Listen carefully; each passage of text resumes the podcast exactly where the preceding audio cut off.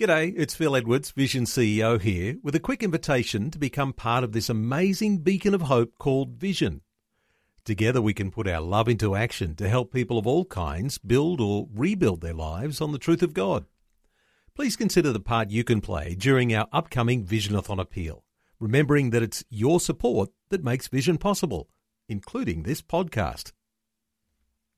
Life, culture, and current events from a biblical perspective. 2020 on Vision. There are some significant and disturbing things going on around the world that don't feature strongly in the mainstream media. On 2020, we've spoken many times about the idea that Christians have caught something of a biblical vision to help Jewish people who are scattered around the world to make a return to the land of their ancestors in Israel.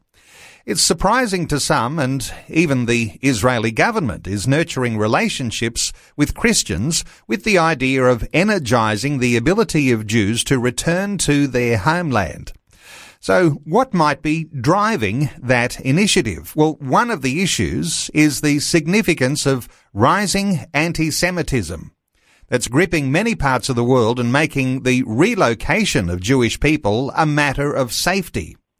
Yair Miller is the CEO of an organization called Keren Hayesod and is on the board of Friends of Israel Australia and joining us for an update on things that are happening. Yair, uh, welcome along to 2020. Thank you, Neil. Good to be with you. Uh, Yair, give us some insights here into your impression as to what's happening with rising anti-Semitism in some places around the world. Look, Neil, as you mentioned in the introduction, unfortunately we're seeing a rise in anti-Semitism globally, particularly in parts of Western Europe. Uh, we're seeing some places in South America, and even the United States of America seeing near record results of anti-Semitism incidents, and many of those places seeing results that we haven't unfortunately seen since the dark days of the 1930s and 1940s in Europe. I'll ask you in a few moments your impressions of things that are happening in Australia too. But before we get to that, the idea that there are some Jewish people in various nations around the world who are even at this time being forced uh, to make aliyah, that return to Israel from nations like Venezuela and Ukraine, in France, the UK even, uh, those nations particularly uh, geared to move towards some level of anti-Semitism that's forcing this idea of Aliyah needing to happen? Look, in each of those countries, the situation is very different, and the reasons for Jews leaving are different. But as you've alluded, the underlying problem for many Jews in those countries is the net result of their own political and social issues is a rise in anti-Semitism and a feeling in many of those countries that it is just not safe to live there anymore as a Jew, let alone practice your Judaism overtly, which is very sad for any religious uh, group to have to hide their religious identity. Places like the Ukraine are obviously caught up in the conflict in that part of the world. Venezuela has its own very unique situation with the Jewish community there, from peaks, some would say, of 40,000 Jews down to now only some 5,000 Jews. And Aliyah from places like the UK and France over the last few years hitting numbers that we haven't seen for many, many decades. Again, due to the feeling of insecurity in those countries and the feeling that anti Semitism is making it unsafe to live there as a Jew, let alone practice as a Jew. And that is a very sad state of affairs. Yeah, this feeling of insecurity, and we might all ask, where does that feeling come from? Is it because uh, there are incidents uh, which might indicate people who are targeting Jews? Or does it come to something even more broad, and that might be the political platform that different parties uh, or organisations who are aspiring to political power might have as part of the platform for election? How do you see the things that create the environment for anti-Semitism?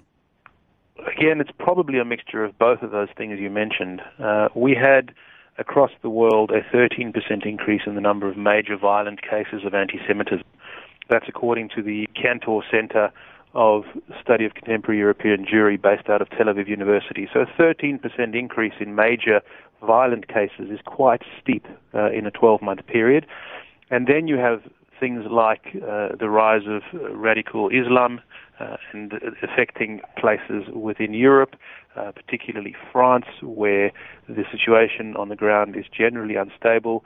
Uh, the issue of migration has become front and center for those countries, and in that milieu, both the far left and the far right have been playing their part in rising anti-Semitism, and likewise in places like the UK, as you mentioned, political platforms. Uh, Jeremy Corbyn is definitely no friend of the Jews, and he is no friend of the State of Israel. And unfortunately, those two issues are often interlinked. And the level of anti Semitism being seen out of elements within the British Labour Party today, unhindered by people like Jeremy Corbyn, are certainly leading to people in the UK feeling very insecure about the future in that country. Uh, Yair, given that we've mentioned the idea of political platforms, as I asked you uh, a little earlier about those countries that were, uh, in fact, you know, there was a rise in anti-Semitism, and I said I'll ask you about Australia. Uh, what are your impressions of Australia? Does Australia feel like a safe place for Jewish people? Uh, what are your thoughts here? By and large, we are very, very fortunate here in Australia as Jews and as all religious groups uh, to live in a country that has a high level of tolerance, a high level of interfaith activity, uh, and a high level of respect. With that said, uh, the Executive Council of Australian Jewry, who record anti-Semitic incidents uh, across the community in Australia, uh, recorded last year 366 incidents of anti-Semitism, which was a 59% increase over the previous 12 months. So it shows that there is anti-Semitism in Australia. Uh, most of it, what we would call lower-level anti-Semitism, uh, graffiti, posts on social media, etc. But there is also an element where there is violent anti-Semitism, aggressive anti-Semitism, uh, and so there are pockets in Australia, again predominantly out of the far right, some elements of the far left, and some of the more fundamentalist Islamist groups where we do see and feel anti Semitism in Australia, but thank God we are not feeling it or seeing it the way they might be seeing it in some of those other countries in Europe and South America that I've previously mentioned. Let's talk about the Jewish government for a few moments, uh, because the Israelis uh, have a real partnership that's going on now, and it's relatively recent. Uh, but some might be thinking this is quite surprising that the Israeli government would want to partner with Christians uh, to help this process of Aliyah, this idea of Jewish people returning to their homeland. Give us a little insight into the work that you're involved in with that. So, the group that I'm involved with is called Keren Hayesod, or United Israel Appeal. Uh, it's the official fundraising arm, if you will, of the Jewish uh, people around the world and the Israeli government. And for many years now, we have tried to foster relations with friendly Christian communities in the realization that the Jewish people have friends and supporters and people that care very deeply about not only Judaism and Jews, but also about the state of Israel. And we've tried to find ways in all sorts of communities across many, many countries to ensure that that relationship is productive, is positive, and works to the benefit of both communities. Here in Australia, we established last year the Keren Hayesod Friends of Israel, uh, and the goal of the group is to allow Christians uh, to play their part in ensuring that Jewish people are able to return to Israel, make aliyah as we've described, and for Christians uh, as I understand it, this is their way of ensuring their part in fulfilling biblical prophecy uh, and ensuring that the Jewish people return to their ancestral homeland. And Christians believe, and we're very happy to work with them, that there is a partnership possible and we are very grateful for that support, both in a financial sense, but almost more importantly, in a, in a moral and ethical sense. And just confirming, as you've just said, you're a Jew and uh, working with Christians, and that in itself very significant. There's another concept I'll get your thoughts on, the idea of enter the story, and that's a part of what you've been involved in. What does the enter the story idea mean? So it's a concept which is, I would guess, obviously answered slightly better by some of my Christian friends involved. But as I understand it, uh, part of biblical prophecy within the Christian tradition says that the story of Christian development and, and the fulfillment of Christian prophecy uh, entails the Jews being strong and living in their homeland of Israel. And entering the story is a way for Christians to actively play their part in that story, to actually actively enter and get involved, and not just be a passive bystander in history, but play your part as a Christian in that biblical prophecy which hopefully will, from a Christian point of view, come to fruition. Well, Yair, great getting your insights. And I do want to draw attention to a fundraising dinner that's scheduled for next Tuesday night on the 17th of September and it's going to be on the Gold Coast. It might be a little too far for listeners on the other side of the nation uh, to be able to attend, but Royal Pines Resort on the Gold Coast, and you've got a significant number of dignitaries who are going to be attending there, including the ambassador to Australia, Mark Sofer, and as well as the keynote speaker is Pastor Larry Huch.